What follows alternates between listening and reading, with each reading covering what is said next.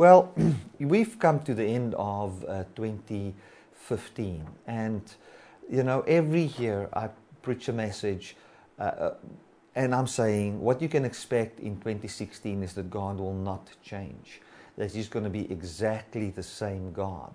Now, I want to, from that foundation, I want to just go and talk about the year that we are in. What year are we in? We are now in 2015. We are going to 2016. We sit with an unchangeable God. And how should we think about a new year? How should we think about, you know, making decisions at the end of the year? This year is going to be like this, or this year is going to be like that. How should we deal with that? And how should we deal with the message of, you know, 2016 is going to be a year of judgment, or it's going to be a year of the outpouring of blessing, or it's going to be the year of this? How do we deal with all of that? And how do we deal with a situation wherein we can think that God was waiting for 2016, and then you will find, you know, some guys having different numbers and connecting different numbers with this and that, and then how do we deal with all the prophetic stuff about 2016? First of all, I want to start off by saying that prophecy exists, and God speaks to people, and He can warn you, He can encourage you, He can tell you certain things about a year to come. He can tell you, if you're a farmer, listen, this year that's going to come is going to be dry. Or He can say it's going to be a wonderful year, sow more than what you've ever sown. Or He can say it's going to be a very good year, and don't be thrown over by that, just do the normal thing. Or, you know, He can always give you prophetic advice, and we see that in the Bible, where prophets would come and they would prophesy a famine, and they would prophesy things like that. You know, we can sit today, and I want to just say this, no, I didn't plan to say this, but let us not, in grace, when we hear a prophetic word where there is a warning or where there is something like that, say, oh, that is the law, or this or that. No, just say, you know, if it's going to be a year where we're going to have some drought, or if it's going to be a year where we're going to have affluence and blessing, well, let it be so. But we're not going to have our identity and our blessedness described by those things. We just see this advice when God shows us and gives us a bit of advice before the time. And what I also believe is, and I think this will give you peace, if you are not in a place where you could have an accurate prophetic word, the way God's going to lead you is by working things in your heart anyway. So He's going to, and remember the teachings that I had, a series on how God speaks to us and how He works in our hearts. If we have that in our heart anyway, if God will work in me to will and to do anyway, even if I miss the prophetic word, even if I don't know what's going to happen in 2016, doesn't matter. You're going to feel what to do every day. The Bible clearly states, don't worry about tomorrow, for each day has got enough of its own trouble. So let us rather just follow the prompting that's in our heart and just live day by day or day to day as the Lord gives us things to do. You know, I could not have said, you know, I didn't know in the beginning of 2015 that I'm going to do what I've done in Europe, and that I'm going to own the property that I have now and have this studio built and have everything and what we're seeing. I didn't know that. But it didn't matter. The way things worked is, I felt in my heart, let's go and preach in the US, and I did. And somebody felt in their heart, let us go and help Bertie to purchase some property, or, you know, things like that. Or I just felt in my heart, I didn't plan in the beginning of this year to say that, you know, we're going to have two services, you know, one service then and one, you know, or if services only every second Sunday in our local congregations, and we're going to have a pastor coming in April and to help with the local church in Malmesbury. I never planned. I never knew that. It doesn't matter. What matters is that we know God lives in us, for He will guide you every day. And the God that will guide you every day is the God that does never change. He has revealed Himself to Moses, in Exodus 34 we can read it, as merciful, gracious, long-suffering, abundant in goodness and truth, keeping mercy for thousands, setting people free from iniquity, transgression, and sin, and that he will not forget any guilty one, but that he will not, and it will not pass by him, but he will visit their sins. He will visit their sins with a mercy that is kept. He will set everyone free. He is for you. He is not against you. He is the God that will never confuse you with what you've done. He will always see you when you're in a hard situation as the victim of a situation, as the one that is being enslaved by something, and he will do his best to set you free by loving you out of that situation, by loving you into a new belief and a change of mind wherein his life can actually be born in you. That is the God that we've got to do with. And he is not going to base all of his relationship with you on a prophetic word that you need to hear and accurately hear. He's not going to base all of his love for you and everything that he's got in store for you on the ability of a prophet to hear his voice and prophesy accurately. No, it doesn't matter what any prophet says. At the end of the day, God will work in your heart to will and to do. At the end of the day, the gospel and the life of God will float out of a heart that is persuaded of the good news, that is persuaded of the truth of life and immortality in Jesus Christ. At the end of the day, it doesn't matter what prophetic word you have. At the end of the day, this is how the gospel works. There's a loving God that wants to persuade your heart and win your heart. And as he wins your heart and your heart is persuaded with his persuasion, his life manifests in you. That is it. He can use a prophetic word, a healing, a financial miracle, a bringing of the gospel, and all of that can be part of a process of persuading you.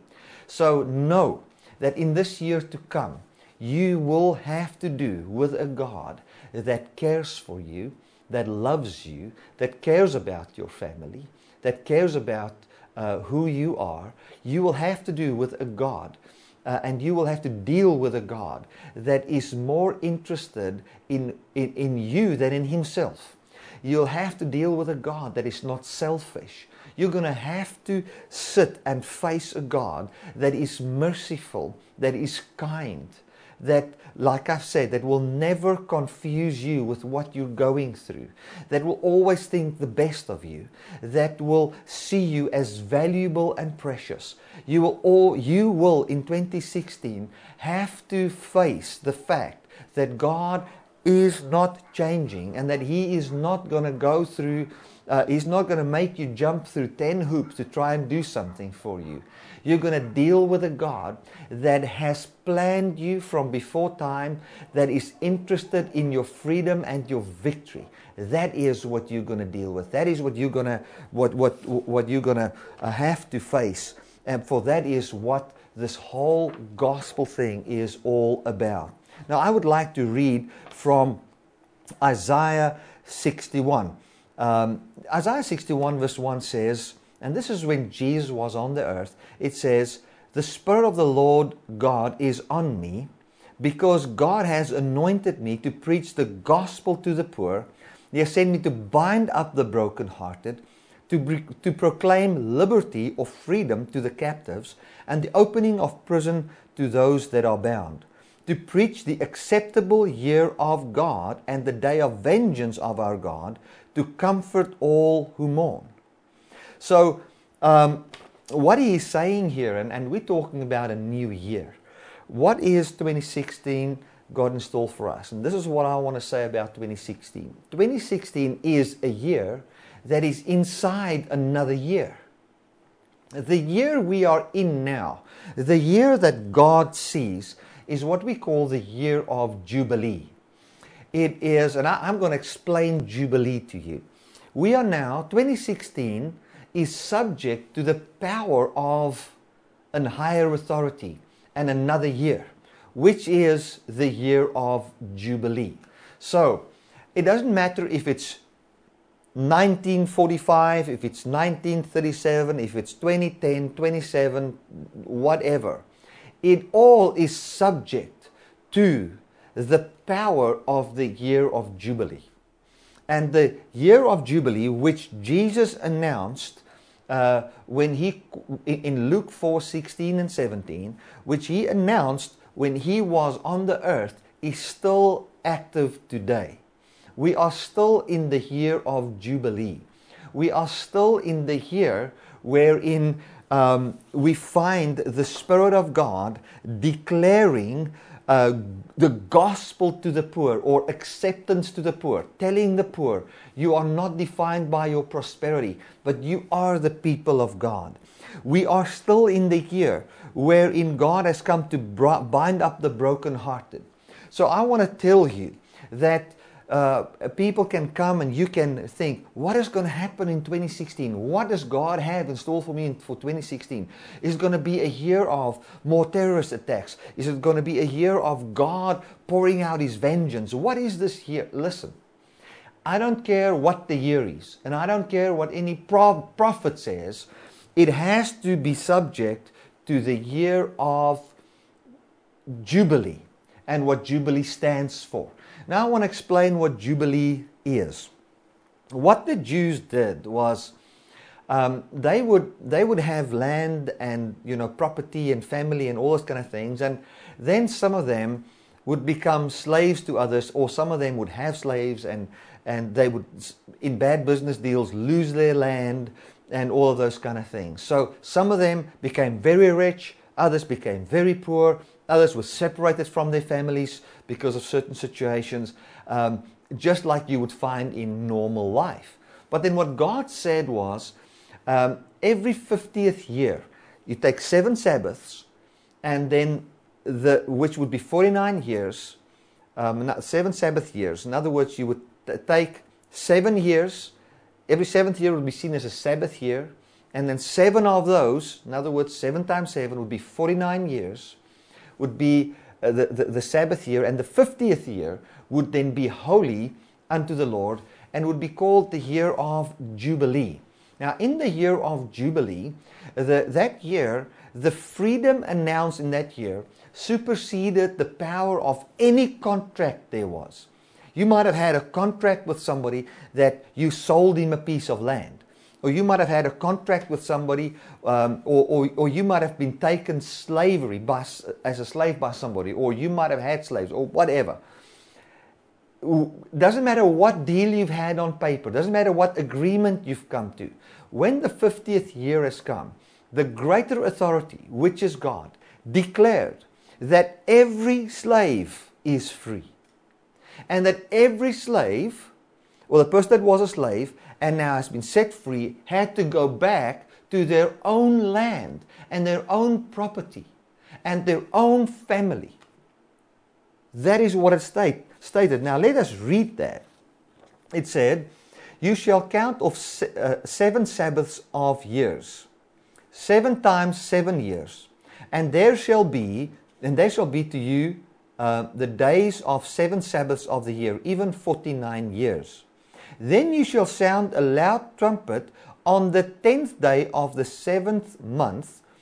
On the Day of Atonement you shall sound the trumpet throughout all the land. You shall make the 50th year holy and proclaim liberty throughout the land and all of its inhabitants. So in other words, who was set free? All of the inhabitants of the land on the 50th year. There would be a trumpet.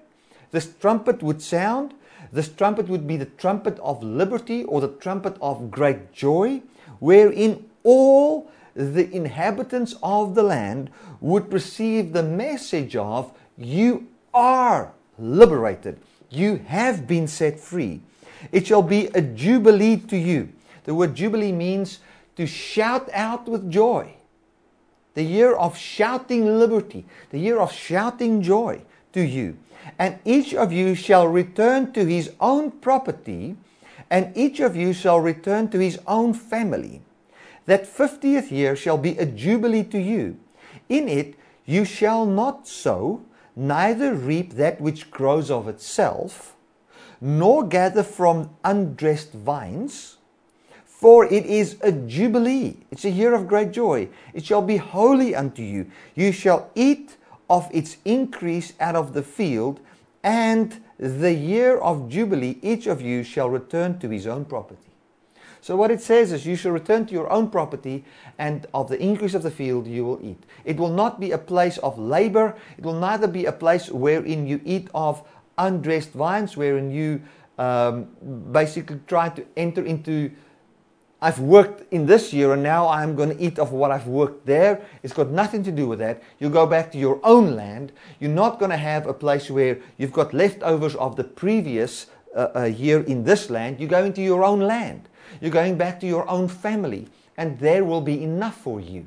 So no contract, no word of bondage, no word of enslavement could supersede the word of jubilee.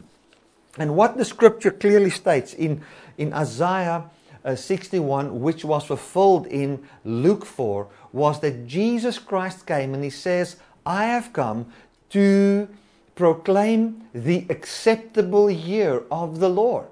So I want to say to you, 2015, 2016, 2017, 2018, 2019, 2020, doesn't matter what year it is, until we find Jesus' return, we are inside a year where no other contract, where no other system has got power over the declaration God has.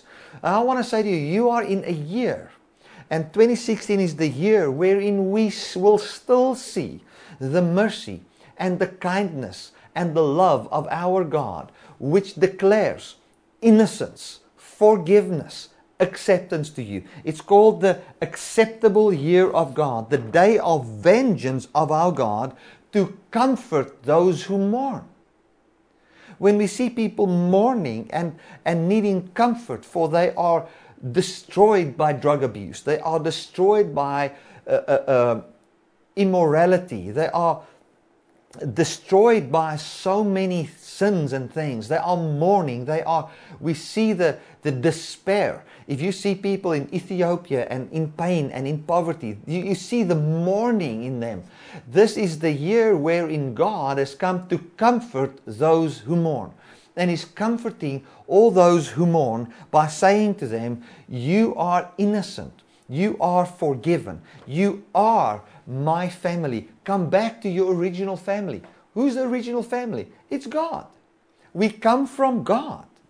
And we are now called back to our family. Let us return to our family. And that doesn't mean I'm moving back to Sabi, or it doesn't mean if my kids left the house and lived in another country, they come back to our country. What it means is, and this is the year of Jubilee, God's people are returning to God. Those who were under the enslavement of the Pharaoh are now leaving Egypt, and they're going to the land that God has promised. And the land that God has promised is the place where we are not enslaved to laws, rules, and regulations, where we are not enslaved to the power of the flesh anymore, where we are not enslaved to a negative word or a circumstantial word about us, where we are set free to sit back and relax and have the emotion of knowing that we are co-heirs with God, we are co-owners of holiness, we are co-owners of righteousness, we are co-owners of eternal, immortal life. We are co-owners of all of that. We are the set free. That is the year 2016 for you, because of the law of the greater power, which is the year of Jubilee. I want to read Jubilee to you again. And this is what Jesus said in Isaiah 61. This is what he fulfilled in Luke 4:16. It says here, to preach the acceptable year of God and the day of vengeance of our God, to comfort all who mourn. What is the day of vengeance? The day of vengeance was when God came and set people free from slavery. So we don't have to think, if there is a terrorist attack in the United States, or if terrorists come and they destroy a place in Paris, or we see what ISIS do, or we see all these world wars and rumors of wars and all those kind of things. Is this now the vengeance of God? And, you know, is this God against homosexuals? Or is this God? Stop that rubbish. Just stop that nonsense. My goodness. You know, we are in a place where God is coming to vindicate His people, to set His people free from their bondage. I believe in this year of the vengeance of our God, we're going to see Muslims being set free.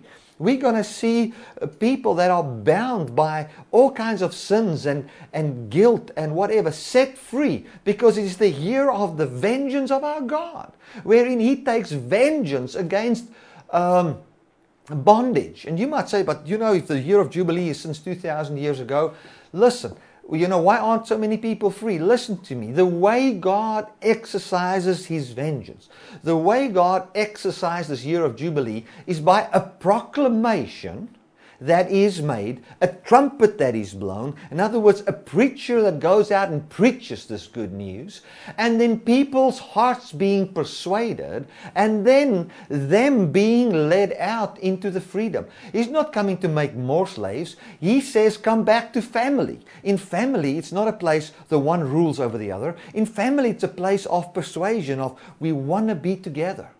You know, today my sis and her husband is here, and their whole families visiting us. It's such a wonderful, we just last night visited until late, just had a wonderful time fellowshipping and everything. It's so good to have them here. But while they are here, they've come to fellowship as family. They've come to fellowship as equals. It's not I'm the boss here. This is family time now. This is you relax. This is you are yourself. This is you open your heart and you just talk about things that you could never talk about. This is a safe place. So when God leads us out, you know, He leads us to a place where we can have that atmosphere. And that's not going to come by willfully forcing you. It's going to come by persuading of the heart. So I want to tell you, in 2016, what you can find is a God that would be fully, that would have all of His time revolving, all of His effort, Himself occupied in persuading your heart about His goodness, in persuading your heart about the end of all kinds of slavery, in persuading your heart that He would effortlessly bring forth life to you. Even if you are facing a life-threatening situation or sickness or disease, it doesn't matter. We cannot have cancer. We cannot have HIV/AIDS. We cannot have sugar diabetes. Be a voice about our joy. We cannot even let death or poverty have. We've been set free from the voice of death. We've been set free from the voice of poverty or sickness or whatever. We've got a God that said, you can come home now. At my home you are at peace. And once our hearts are persuaded, or that would be a better word, as our hearts are persuaded about that, we find the fruit of it just starting to manifest in our lives effortlessly. Glory to God. He says, to appoint to those who mourn in Zion, to give unto them beauty for ashes, the oil of joy for mourning, the mantle of praise for the spirit of heaviness, so that they might be called trees of righteousness, the planting of Jehovah, that He might be glorified. And they will build the old wastes. They will raise up the ruins of former times, and they will repair the waste cities and the ruins of many generations. What does that mean? You're going back to your own country. Now, what is God trying to say? We are in the year of Jubilee. What happened in Jubilee is they went out with a trumpet, said, this is the holy year of God, the declaration of the freedom of all people, where you go back to your own land. When you go back to your own land, it means what was lost is rebuilt. And when we say what was lost, people, we're not talking about somebody stole a car, now you're going to have 7 cars back, and the enemy was... Let's get out of this material thing and get back to what God has planned. What God has planned for you, what was lost? The life where God lives in and through us, and where we're not trying to live by our own works. That was lost. The place where holiness was a given was lost. The place where righteousness was, God made Adam righteous. He made him holy for free. Wherein he was an heir of the fullness of God. Where all of that was lost. We go back to that. That is rebuilt. Who will rebuild it? God. He's the rebuilder. He's the one that made everything possible in Christ. He is the one who builds his own church. And what do we see then? A life born from that. Can a life born from that include health and financial prosperity and all those kind of things? Of course. Of course. Can a life like that include a place where you can be persecuted for the gospel? Yes, that as well. But thank God that there is a place where we can be set free from circumstantial joy, circumstantial peace, wherein God is our peace. So church, I want to say to you, in this year to come, in 2016, you can only expect from God to be good to you. And what you can expect from the pulpit of Dynamic Love Ministries, our live webcasts, our internet church, our travelings where we are planning to go to the United States again and to Europe again, and we're going to see if we can reach Zambia as well this year. We're going to, all of that, all of our word school that's going to go out, the book that will be given out on finances and the whole thing, all that you can expect there is the proclamation of the year of Jubilee, wherein we don't count years anymore. We don't care if it's 2016, 2017, Antichrist or no Antichrist. We don't care about that. We are in the year of the Jubilee of God, wherein God has got vengeance on what destroys his people. And where God is, and I want to say this, that you can say, well, God's going to have vengeance on this person or that person or what. No, no, no. God is having, and let me put it this way, if my son is a bully at school, he's still my son. And if I have vengeance on the spirit of bully that grabbed a hold of my son, he's going to be set free from being a bully. That is how my vengeance will take place. My vengeance will not be seen in destroying my son that's a bully. My vengeance will be seen in setting my son free. So when we talk about the vengeance of God, we're not seeing a God that's going to just destroy people, destroy nations and wash them away in 2016. We're going to see a loving, caring God that is willing to give his son to set his people free. And we're going to see people returning to their homeland. And we're not talking about people going back to Jerusalem and Israel. We're talking about people going back to their own country, which is the country of innocence, the country of perfection, the country of immortality, the country of life. That is where we're moving back to, and we see God rebuilding the old ruins, bringing back the former glory, bringing glory to God, meaning declaring the view and opinion that there is supposed to be about God as a God that is loving, caring, and all those kind of things. Glory to God. Well, we've come to the end of our service, and as our custom is, we're going to have communion together. And I would like you to just take a piece of bread and some wine or grape juice or whatever, and we're going to just celebrate this wonderful Jubilee. You know, his body was broken for us, and as his body was broken and we feast on that, we eat our innocence. We eat the declaration of the end of the old and the beginning of the new.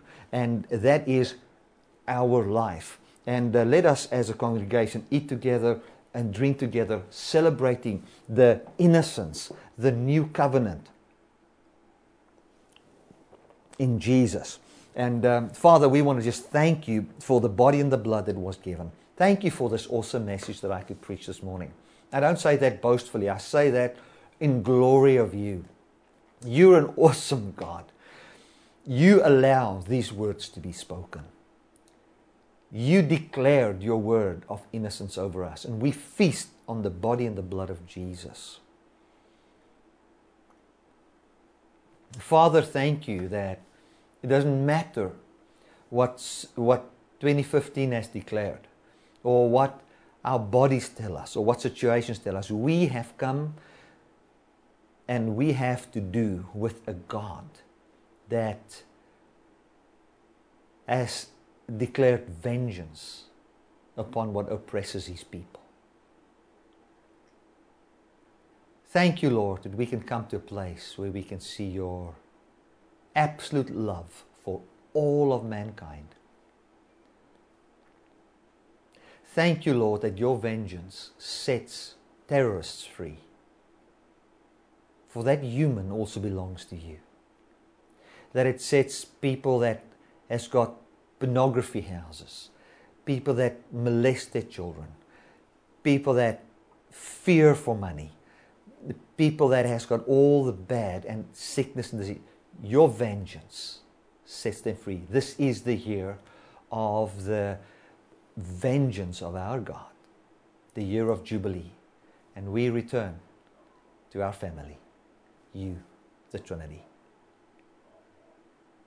Amen, amen. Let us just enjoy our communion together, and as we do the communion, we also end this service. Thank you so much for all your love. I see you guys in the next year. God bless.